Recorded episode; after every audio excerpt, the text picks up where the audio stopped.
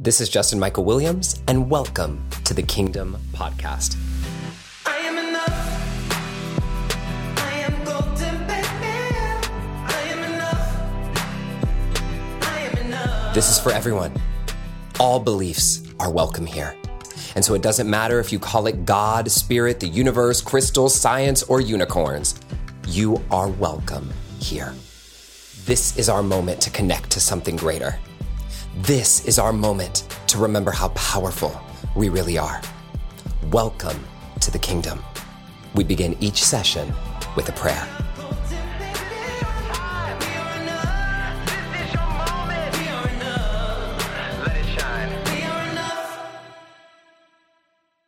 Let's begin.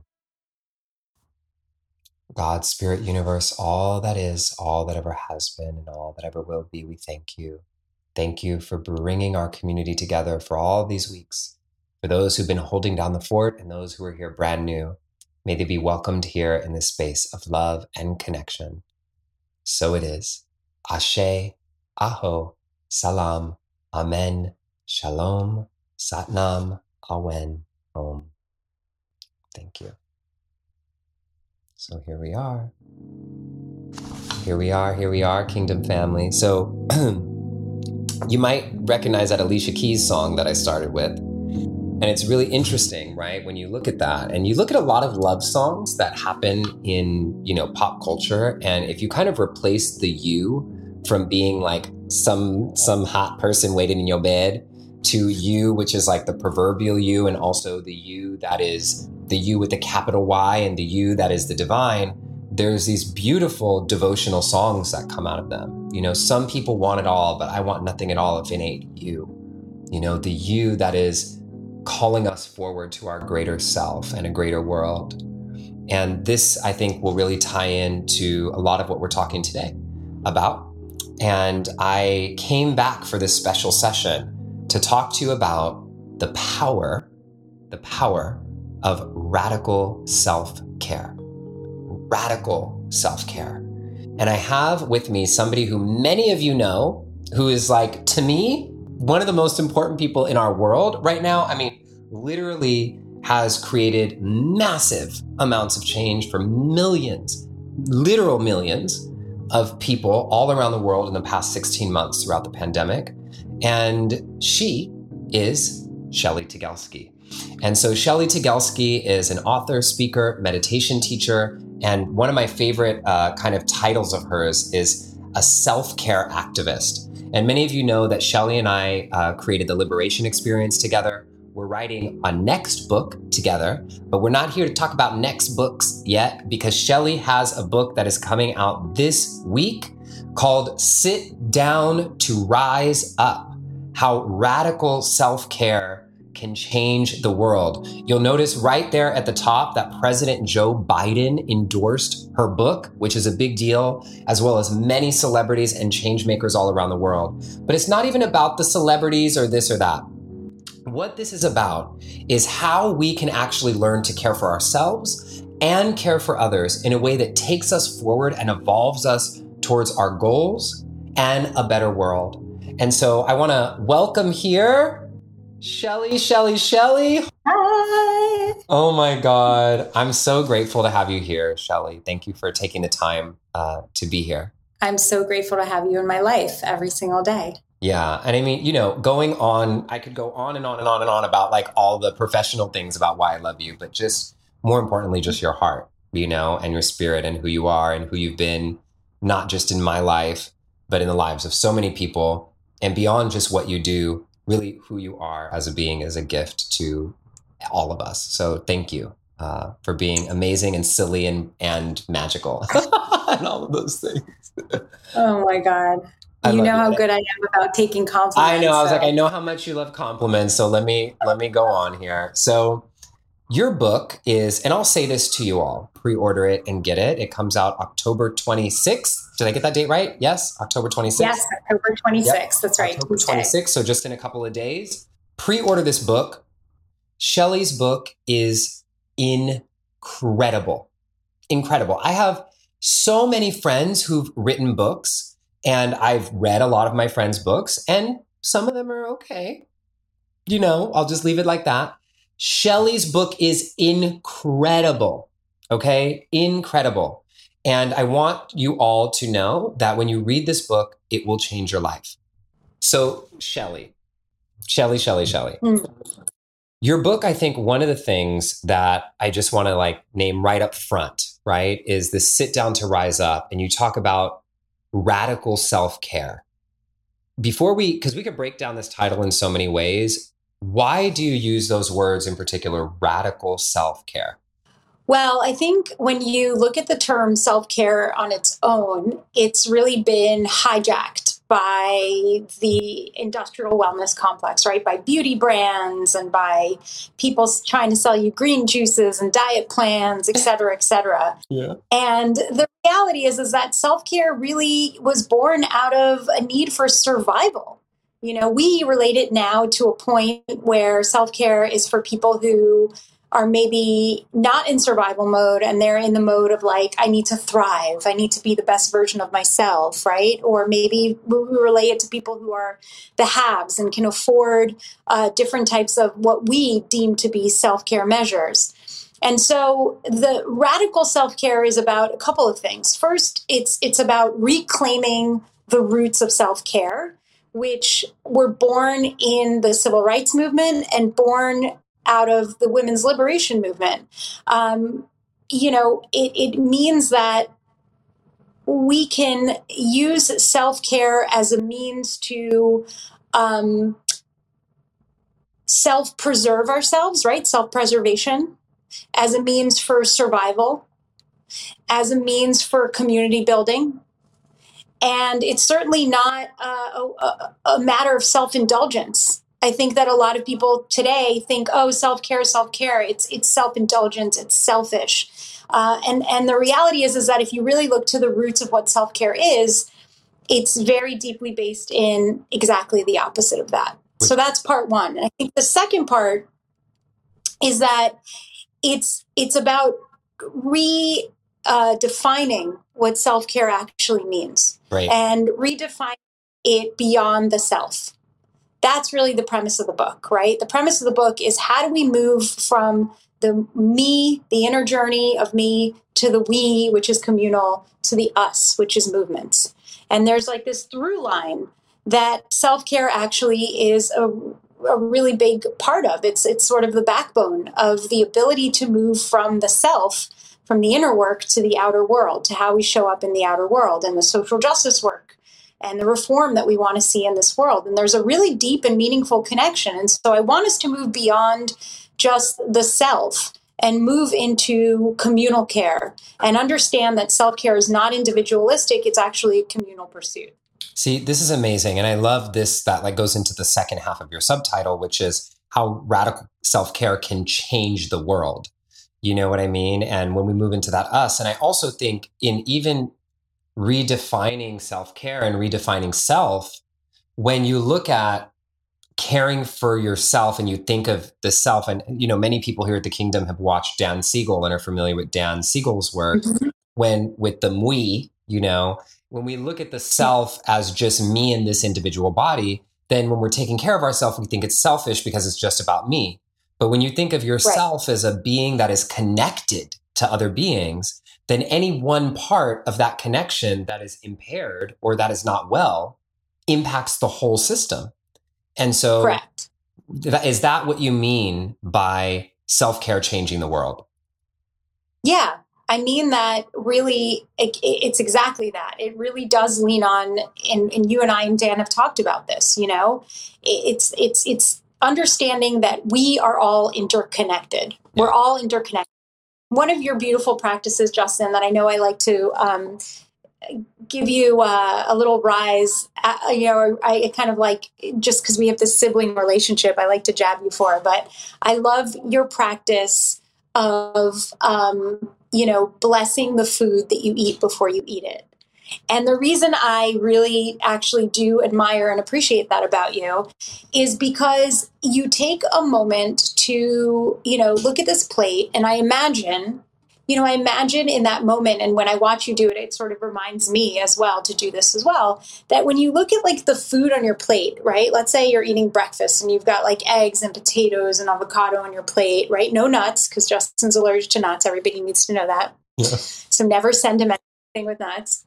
Um, but if you look at your plate and you think to yourself, how many hands have touched this plate? Like, not like literally touched the plate, but actually, yes, the people who had to prepare the food, but also the people who had to, um, you know, ship the food and the people who had to pick the avocado from the tree. And then the person that had to, like, you know, plant the avocado tree and nurture it, and the person that, you know, had to purchase the land and to till the land to make sure the soil was right for the avocado tree. And then what about the plate that your that your um, you know food is on? Like who had to make create that plate? You know, was it made in a factory? Was it made by hand? Was it is it you know a disposable plate? And just you start to think about that, and then you think about how did those people even get on the, get to be on this planet? You know, to be in that position to do that thing. Well, somebody had to, you know, give birth to them and they were raised in a community and they were raised in a family. And and so my point is is that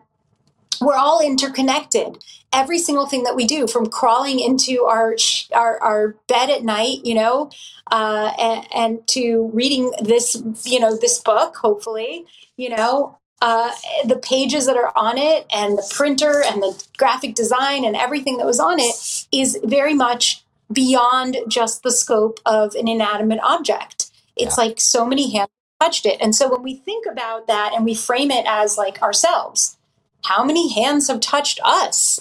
You know, how many people had the um, the the, the sort of uh, ins- inspired us and have um, just moved us and shaped us and like molding clay right have, have have contributed to who we have become as a person and will continue to contribute to who we are as a person. And and and look at all the people that we've contributed to you know that we've helped shape their lives. So i think that there's you know we're definitely beyond just the self if we really take a moment to think about it and we recognize that therefore if we really want to see the best version of the world in our lifetime, then we really have to start with the best version of ourselves. That we have to understand that there's this inherent connection. So the best version of the world starts with the best version of ourselves. Yes. Yes. Yes. Yes. In so many ways. And I, I love this, Shelly. I and I can go on and on about this forever. And I also think one of the other things that's really amazing about your book, okay, is the stories that you tell in this book are riveting. I mean, they're really, even knowing you for all this time, you know, and having so many personal one on one moments, like reading the stories in this book, I'm like, what? You know what? I remember when I called you, I was like, I didn't know this happened, you know? And there's a story that you open up with right in the very beginning of the book about you being kidnapped as a little girl.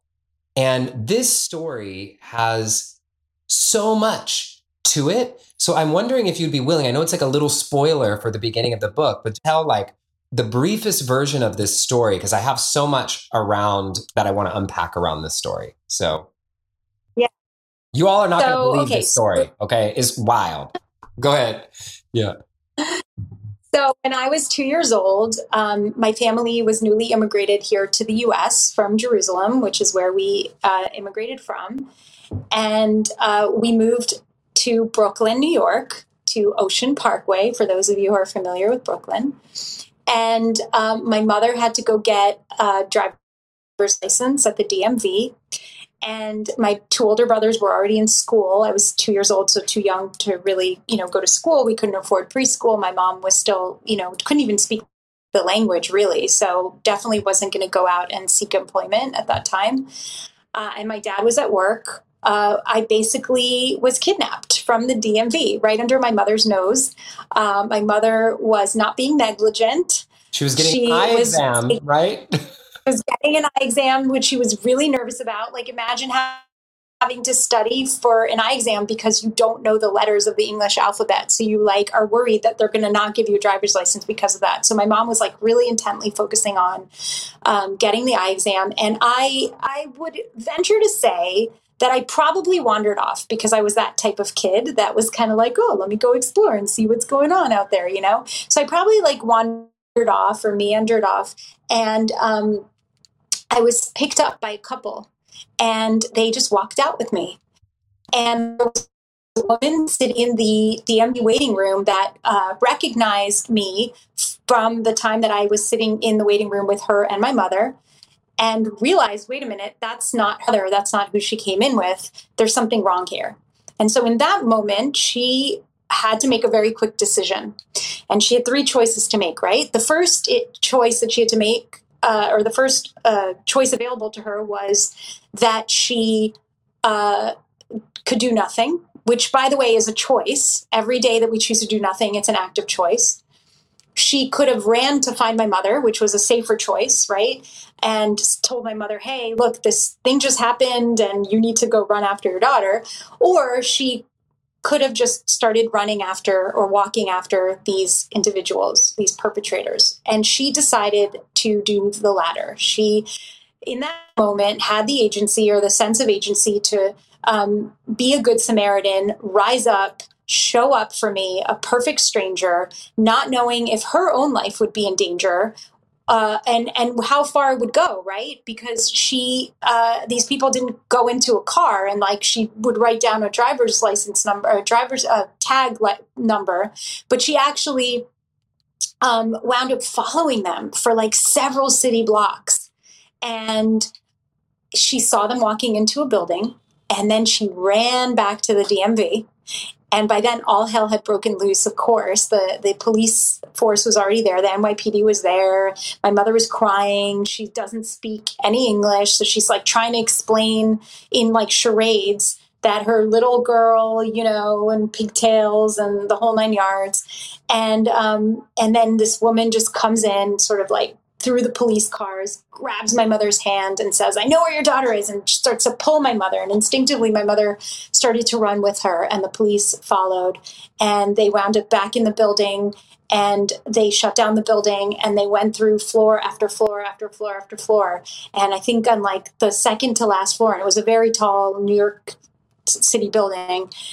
Uh, they my mother was already losing all hope and she was just hysterically crying and the doors to the elevator opened and i was there in this woman's arms about to leave the building perhaps right? So in that very moment my mother found me at the right time and i jumped into my mother's arms and i asked her why are you crying and I had no idea that I was even in like, you know, harm's way. Like I actually wanted to introduce her, she said, to my new friend. You know, I was like, look, I found a new friend, you know, she's so wonderful. Um, and I, you know, did regressive therapy to try to see if I was actually um, uh, traumatized from this experience. You know, is there any trauma that's underlying that sort of affected me for, for the rest of my days that I'm not aware of? And there was literally no trauma whatsoever that I had experienced or that I could tap into. So for me, it wasn't a traumatic experience. Obviously, for my mother, it was a traumatic experience. And growing up, you know, this story was told again and again, over and over again at like dinner parties and, you know, to friends. And every time my mom would want to like create like a shock value type of a great story to tell somebody. And, um, I heard it so many times, and most of the time, people's reaction when they hear the story is first and foremost like empathy for my mother. Like oh my god that's the worst thing i could ever think of going through. Like you know i feel so bad for you. Like how did you deal with it? The second thing is people have empathy for me and like what i went through even though i don't remember it.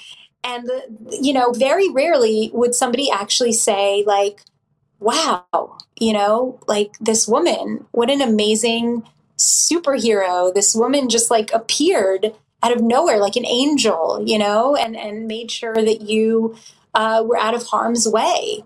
And the entire course of your life could have been completely different right? It, it, could have gone super sour like i could have you know lost my life or you know been raised by a whole different family like who even knows?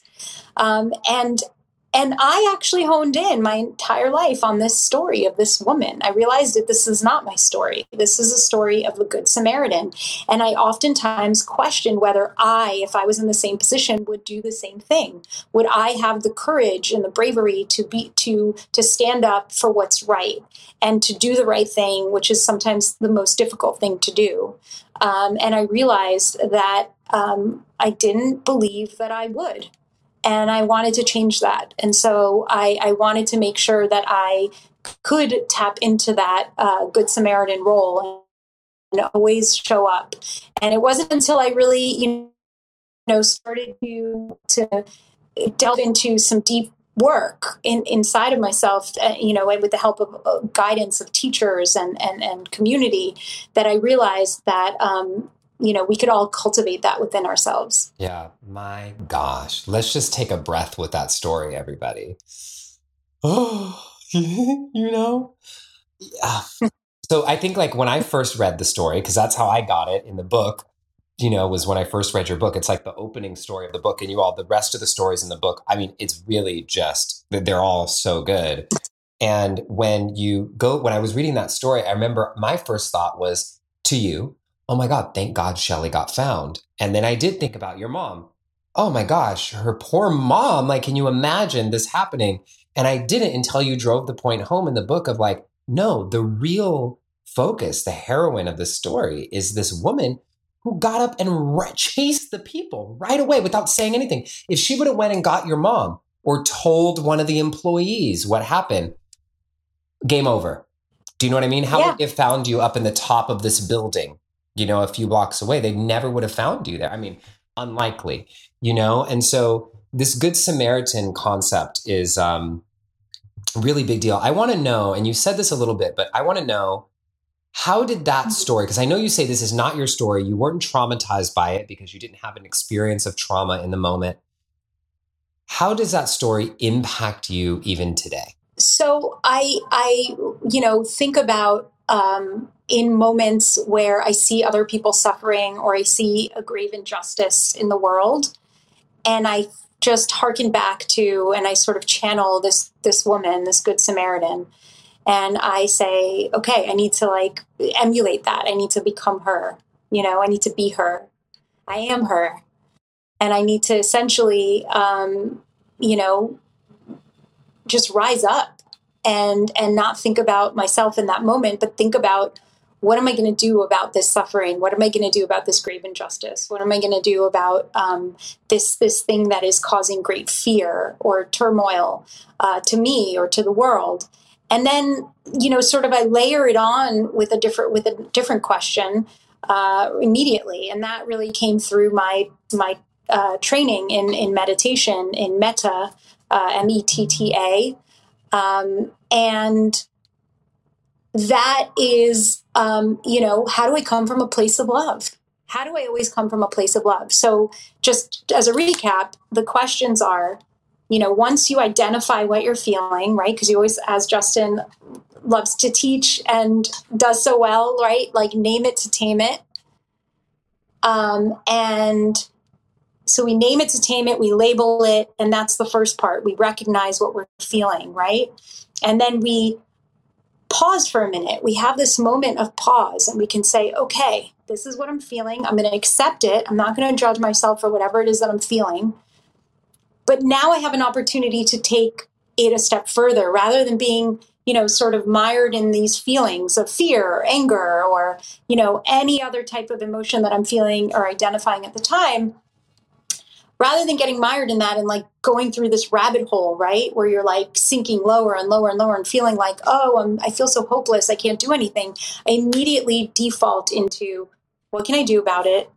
And how do I come from a place of love? What can I do about it? And how can I come from a place of love? This is really good because this shifts the actions that you would even choose to take. You know, the questions that we end up asking ourselves shift the actions that we that we choose to take. This is a really good question, Shelly, about everything going on in our lives these days. So there's there's another big theme in your book that you know is underlined in a lot of different places, but um, there's something that I've even heard you talk about often, which is, and it's something that I've never heard anybody else say, called Kindsight. Mm. and um, you know this this sight aspect and vision and how we're seeing the world how we see self-care how we see ourselves how we see see see see see so Yeah. i'd love for you to expand on kindsight a little bit and and what is it because it's really an amazing Yeah. I'm going to read a quote from the book. Let me read this to you. So, Kindsight, which is the title of chapter six. And actually, I didn't invent this word. I need to give credit to Karen Salmansohn, and she's a psychologist. And she says, View your life with kind sight. Stop beating yourself up about things from your past. Instead of slapping your forehead and asking, What was I thinking? Breathe and ask yourself the kinder question What was I learning? Mm. what page is that on That's page uh, 95. I need my readers because I'm getting old and I can't see. yeah well and you know what shelly there's I, can you read that last sentence again Sure. Instead of slapping your forehead and asking, What was I thinking? Breathe and ask yourself the kinder question What was I learning? that is fucking huge what was i learning? Yeah. And is this is Yeah. this kind sight? Is that what it is? Yeah. So that. Uh, that is a quote that I read from Karen Samuelson like years ago, and I um, it stuck with me. It was like one of you know I love quotes. I like um, you know keep them kind of like in my notes on my phone. Yeah, you're a quote. quote. and I am, I am, And- but but I but I extrapolate from them, right? So I find a quote that I like, and then I like delve deeper into like, okay, what is the meaning of this quote, and how does it relate to my life, like right now in this moment? And so the entire chapter was really, you know, here. eh, This is chapter six in the book, which is the completion of the first section. The book is written in three sections: the me section, part two is the we section, and part three is the us section, right?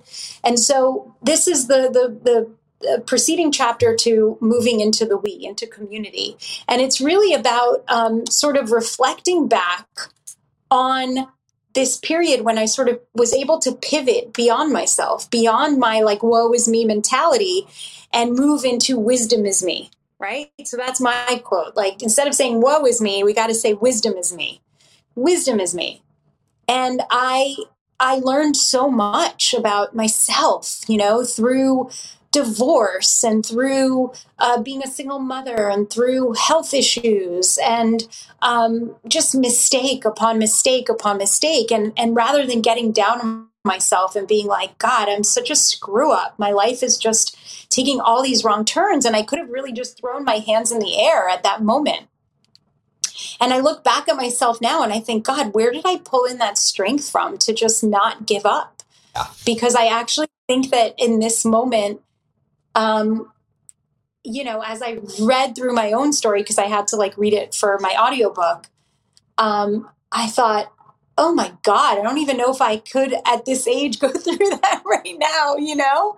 I think I'd just be like, oh, hell no, I'm out. You Yeah. know, forget it. I know. I think of that. I think of that Right? too, Shelly. When people towel read my when people read my bio or when I tell the story of like growing up in a home with like gunshot holes on the outside, but I was like, if somebody shot a gun in here right now, I would be like so like not okay.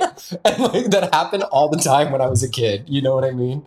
So anyway, it's just crazy. Yeah, Yeah. yeah, and it was like Yeah. not a thing. You're like, Yeah. yeah. exactly, Yeah. exactly. I think I think it's really you know a matter of um, just um,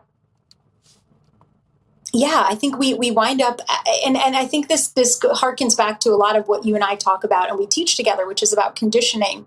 Yeah. And I think that as time goes by, like we kind of layer on additional lenses that we see the world through, and we have more labels that are assigned to us, et cetera, et cetera. And when we're younger, we we we you know we have some, of course, that we're born into, um, but I think part of life is sort of like you're born without uh, these these labels or without the recognition that you have them, and then you sort of accumulate them over time, and then you get to this pivot point in life where you're like, wait a minute, I am not those labels I don't need those uh, things. you know, and you start to shed those layers, right? It's similar to um, sort of where I got to with this nomadic life that I'm living, similar to you at this point, where I felt like I spent half of my life like accumulating stuff. And now I'm spending the second half of my life just giving stuff away and getting rid of stuff. You know, it's like a shedding. This is amazing. You know, the the concept of sight, you know, really takes itself through a lot of your story, and I love this uh, idea of kind sight and looking at our story from a kinder perspective and asking what it is that we were learning instead of being so hard on ourselves. And but I also know that there's something that surprises people when they find out that you also have a, a condition that has something going on with your vision um, and your Mhm. eye. Would you mind talking to us about that? Yeah. So, first of all, I want to say that I have nothing wrong with my vision. I have something wrong with my eyesight. Thank you. Eyesight and vision very different things. yes. And I also learned the hard way. Um, so, and I actually feel like I've gotten more vision, even though my eyesight has gone down the, the tubes. Um, so, yeah, so I was diagnosed when I was 27 or 26, turning 27. My son was two years old. Um, barely two years old with an, a condition, an autoimmune condition called uveitis. And the type of uveitis that I have is called pars planitis, which is an autoimmune condition of the eye. And uh, in about 80% of people, it also is sort of like a byproduct of another autoimmune disease. So multiple sclerosis or ankylosing spondylitis or even, you know, HIV or AIDS. And um, it, it, it starts to attack your eyes. You know, your brain tells your eyes that there's an infection there that isn't there. And then, of course, when there's an infection in your body, what happens? Your brain says, oh, okay, cue the white blood cells. Let's send them into your eye. And so I wind up with a ton of white blood cells in my eyes. I'm 27 and um, I wake up one morning and I am blind in both eyes. I cannot see a thing. And I would describe it a whiteout. Imagine like you're when you're in a plane and you suddenly go through a cloud and like you can't see anything. So that you can't blink it away. Like that's essentially what I was seeing. And um, it was scary. It was so frightening because I didn't know what I had. I went to sleep the night before and I could see just fine. And I also didn't know if I would get my sight back. Yeah. So I wound up, you know, going through uh, to many doctor's appointments, to many specialists, having many tests done, uh, trial and error, found out that I have uh, uveitis. And I was told by my ophthalmologist at a very good eye hospital uh, that uh, I really had this distinct possibility of, of being blind before the age of 40.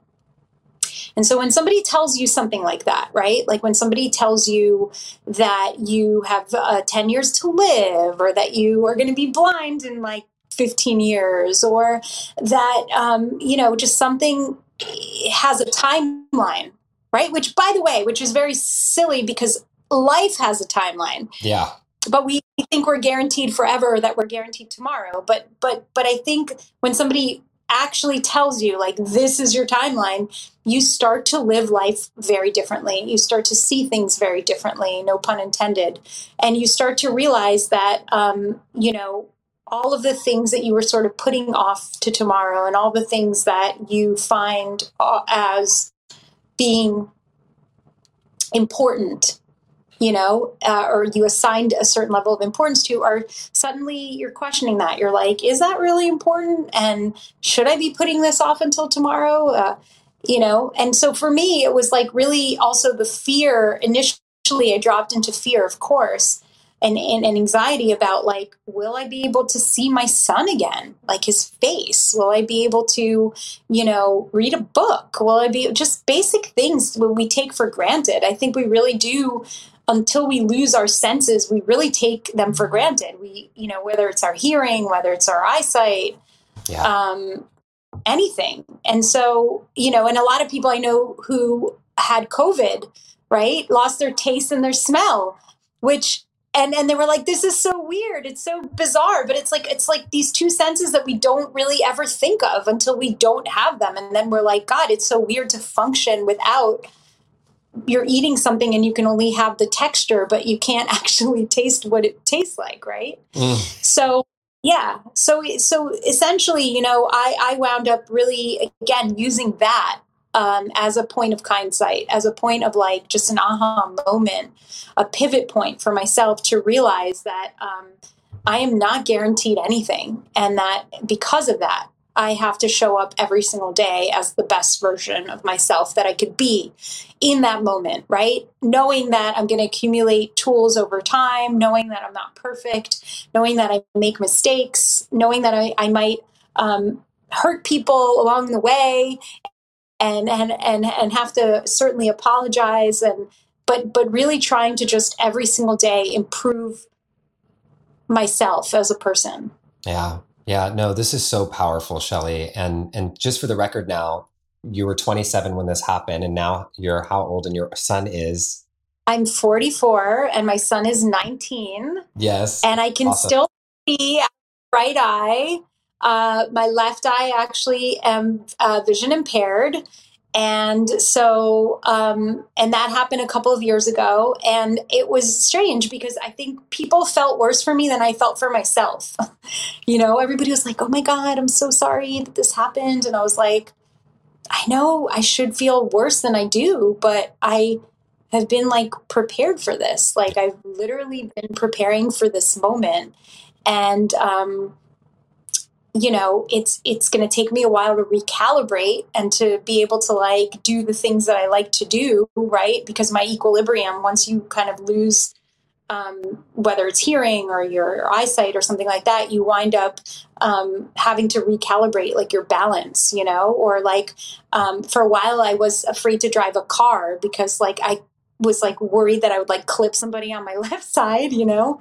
Um, but now all I want to tell everybody is stay off the roads when I'm in your town because I'm I'm I'm driving a car, and uh, I figure you know it, I'm originally you know I lived in Florida for many years, and so I figured if like these 85 year olds in Florida are driving these giant Cadillacs, and all you could see is like their the top of their heads and their hands on the steering wheel like this. then I'm certainly okay to drive. through. You're certainly okay to drive, and you're driving us forward in a really big way towards change, Shelly, and, and transformation and kindness and love. And I'm so grateful for that. You know, as we come to a close here at the Kingdom, we do something pretty much in every single session, which is a practice, and we also do an action. And I wanted to combine the two here because I think you have something that's really so incredible that I just want to give people kind of the tip of the iceberg here so they have a practical takeaway. But in your book, you guide us through the importance of creating what's called a self care plan. But if you could just guide us through a little bit of an experience, and I know there's many versions of this, of how we can even Yeah. start to create a self care plan in our lives and why that's important. Well, so you know, I think that in our minds, we we know what uh, self care practices work for us, right? Whether it's meditation, whether it's yoga, whether it's just going for a walk, whether it's sitting down with a cup of tea or in silence or with a friend and having a conversation. And there's on and on. I mean, you can go on and on in terms of like how we can replenish ourselves. But what happens is that oftentimes, it, when our amygdalas get hijacked, when we're in the moment of like, oh my god, my like top just flipped off, and like I just don't know what to do, you are like panic panicking. You know, you're in this mode of like again that fight, flight, freeze, which we've been conditioned to, and you're like, I don't know what to do. I'm feeling so overwhelmed, and then we make bad decisions, right? We turn to like low hanging fruit of like, I'm going to just eat more, or I'm going to drink, or I'm just going to sit around and just completely like, you know, do nothing. And it's exactly the opposite of what it is that we should be doing. And so having a formalized self care plan is the way I view it is like having um, that fire extinguisher in the a glass box. And it says, like, in case of emergency, break glass, right? And so formalizing the plan basically just means that you are going to, number one, write down the plan.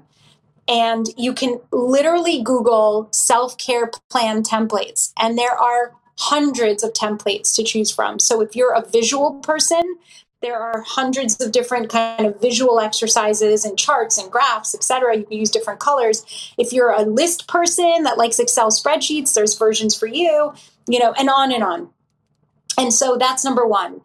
So right, create a self-care plan. And you know, the, the second thing is is that we create the self-care plan once we actually create a formalized version of it, we have to share it with some somebody, at least one other person in a formalized way. Because creating it and just sticking it in our junk drawer in the kitchen or like, you know, under a stack of books or the mail that's come in is like futile. Because again, when you're need when you need it the most, you're not going to be looking at it. Right? So you share it with somebody, there's a level of accountability.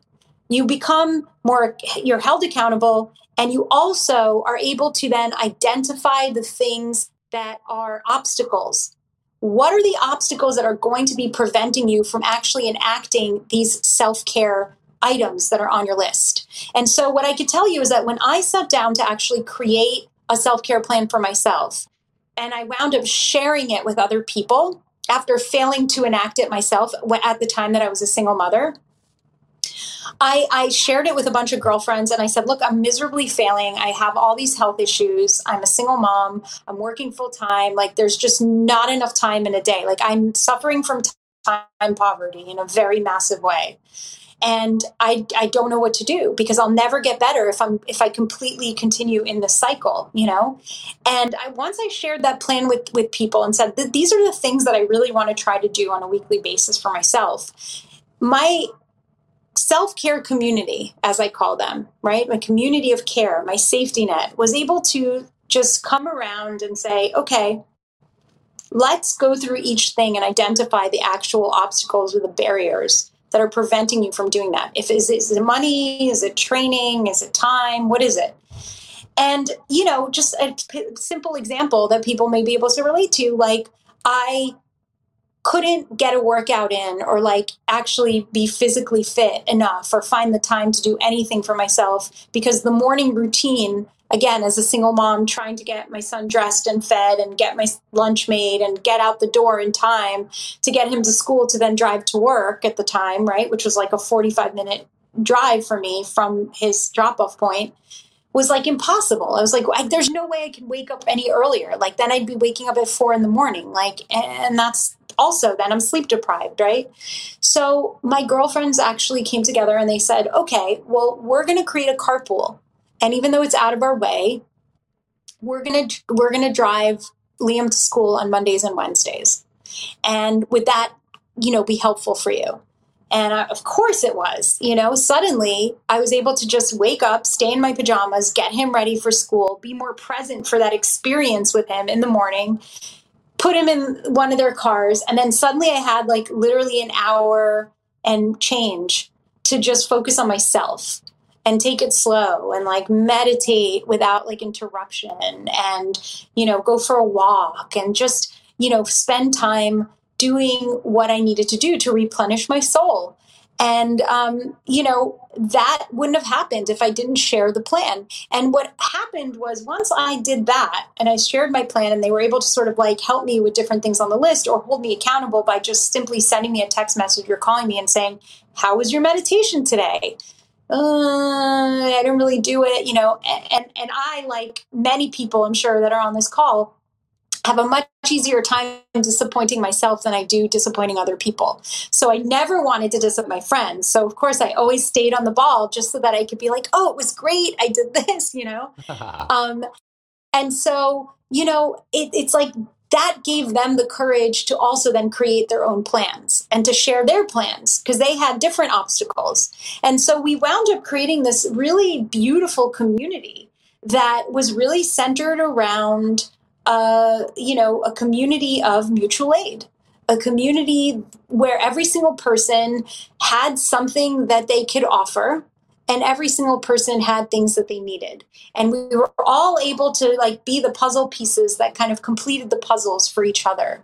And it was beautiful because it also removed one of the most difficult aspects of um, life i think which is asking for help because when you're in these types of safety nets and communities of care, you don't have to ask for help Yeah. because you're sharing your your your your self help, you know, your self care, excuse me, um, you know, list, and you're also constantly sharing your obstacles. And somebody will invariably always say to you, "Well, I can help with that obstacle." This is beautiful. And I just want to, this is amazing. And it's so, This is what I love about your work and your book. Sit down to rise up, everybody. How radical self care can change the world. Shelly's holding it up. Yes. The only reason I'm not holding it up is because when I was with her in New York, I didn't grab my book. and so I'm getting mine just like all of you this week on the 26th. And number one is creating the plan. What are the things that you need that help you stay well and that help you take care of yourself? And number two is who can you share it with that will hold you accountable and be checking in with you and holding that space? And one of the things that I love that I hear Shelly sharing all the time is like, you don't, it doesn't have to be just the closest people to you. You can reach out in your network a little bit beyond, just like Yeah. you had other moms that were at the school that your son went to. You know what I mean? And then really identifying what are the obstacles that might keep you from reaching some of your self care goals. And then looking at who you can reach out to that might be able to fill in some of those obstacles. And that leads us to the vulnerable point, which is asking for help, which is a really big Mhm. deal for so many of us. But I guarantee you all, if you do that, you will make a big impact in your life. So I want you all to just type in and or write down what are some of the things that you do to t- take care of yourself? Who are some people you can share this plan with? And what are some of the obstacles that might stand in your way? I'd love to hear this so that we as a community can be here with each other and actually help connect and Mhm. remove some of those obstacles for one another. Shelly, Beautiful. I want to thank you so much for taking the time. You are on a whirlwind right now and so busy. Shelly was on national TV just the other day on the Tamron Hall show and has been doing all these crazy, amazing things. And so I'm really grateful that you spent the time to come to our little community. I'm kidding, our amazing community. And um, Amazing.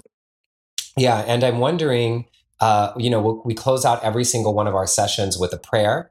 Before I do that, Yeah. everybody go pre-order Shelly's book that comes out October 26th on Tuesday, depending on when you're listening to this.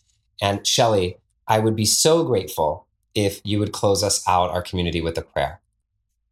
Yeah, I would love to. And I actually will read a, a prayer that is uh, from the Old Testament, from the Talmud, which is the oral Torah, the oral Testament. Um, and it's, it's the last quote that's in my book. Do not be daunted by the enormity of the world's grief. Do justly now. Love mercy now. Walk humbly now. You are not obligated to complete the work, but neither are you free to abandon it. Onward. Onward. Onward. Thank you so much, Shelly, for being Thank you. I love you. I love you so much. You are uh, my soul brother. And I'm so happy that you're in my life. And I'm so happy that by virtue of that, the extension of you, this community, uh, is in my orbit. And I really look forward to um, hearing from all of you about your self care plans and how it's going. And um, hope to hear your feedback about my book as well. Thank you. Shelly, thank you so, so much. And everybody, Shelly, sit down to rise up. Her book, again, How Radical Self Care Can Change the World. Please take some time to go get this book. It will change the trajectory of your life. I promise you. I want to thank you, Kingdom family, for coming here. It feels so good to have a new session that we get to dive into together. I love you. I thank you. I honor you. Thank you for holding this community down as we plan for our next steps. And remember the most important thing we rise together. I love you. Bye for now, everybody.